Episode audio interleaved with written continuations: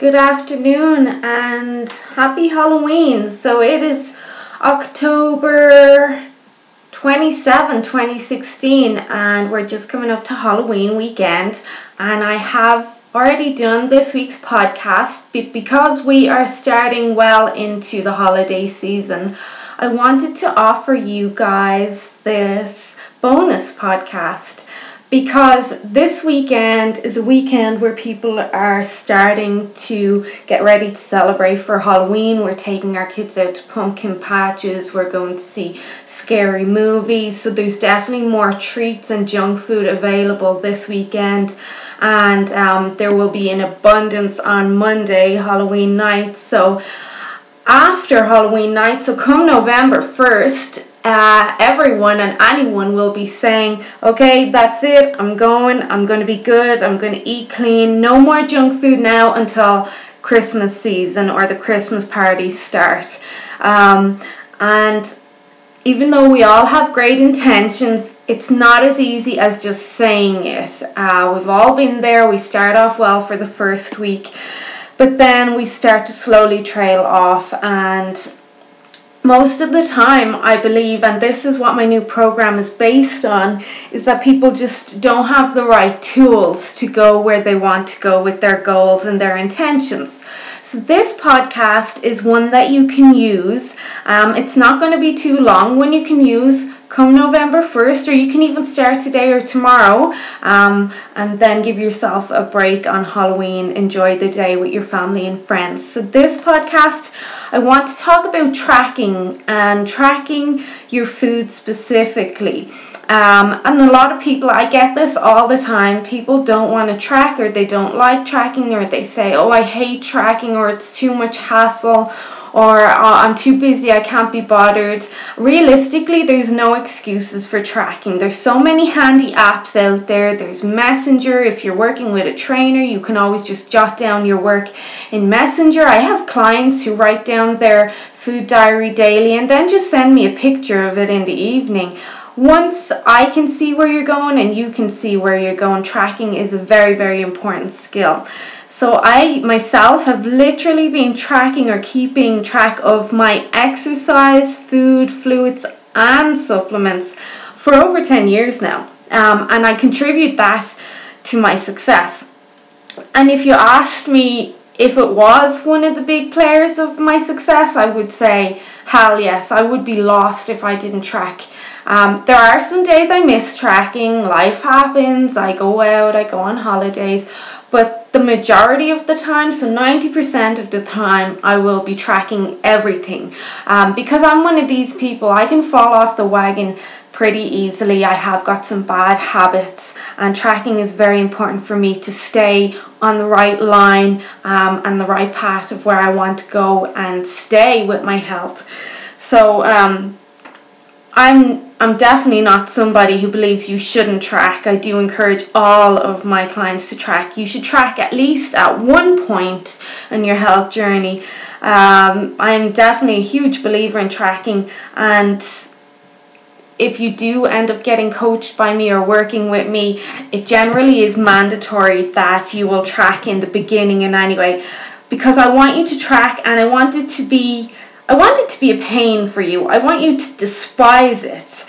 But I want you to be thinking that this is a learning tool. It's like you're going to school with me and I'm going to teach you over and over and over again um, how to be successful. And we're going to utilize this tool uh, so you can see where you go right and wrong and learn from that. Uh, so I would like you pretty much to track everything all your fluids, all your food, your activity, your intensity, your sleep, everything until you get the hang of it. So you would have to be paying attention because unless really you're very experienced in nutrition and have done a lot of schooling or have a high level of understanding of nutrition, then I don't actually believe that you truly know how food affects your body along with sleep and movement and fluids and how we think and supplements and everything comes into a big play. Um, it actually it, it has taken me and it does take years to understand and figure out what your body needs and what works best to get you the results that you want. It's not something that you would learn in the space of a month or three weeks of working with a trainer.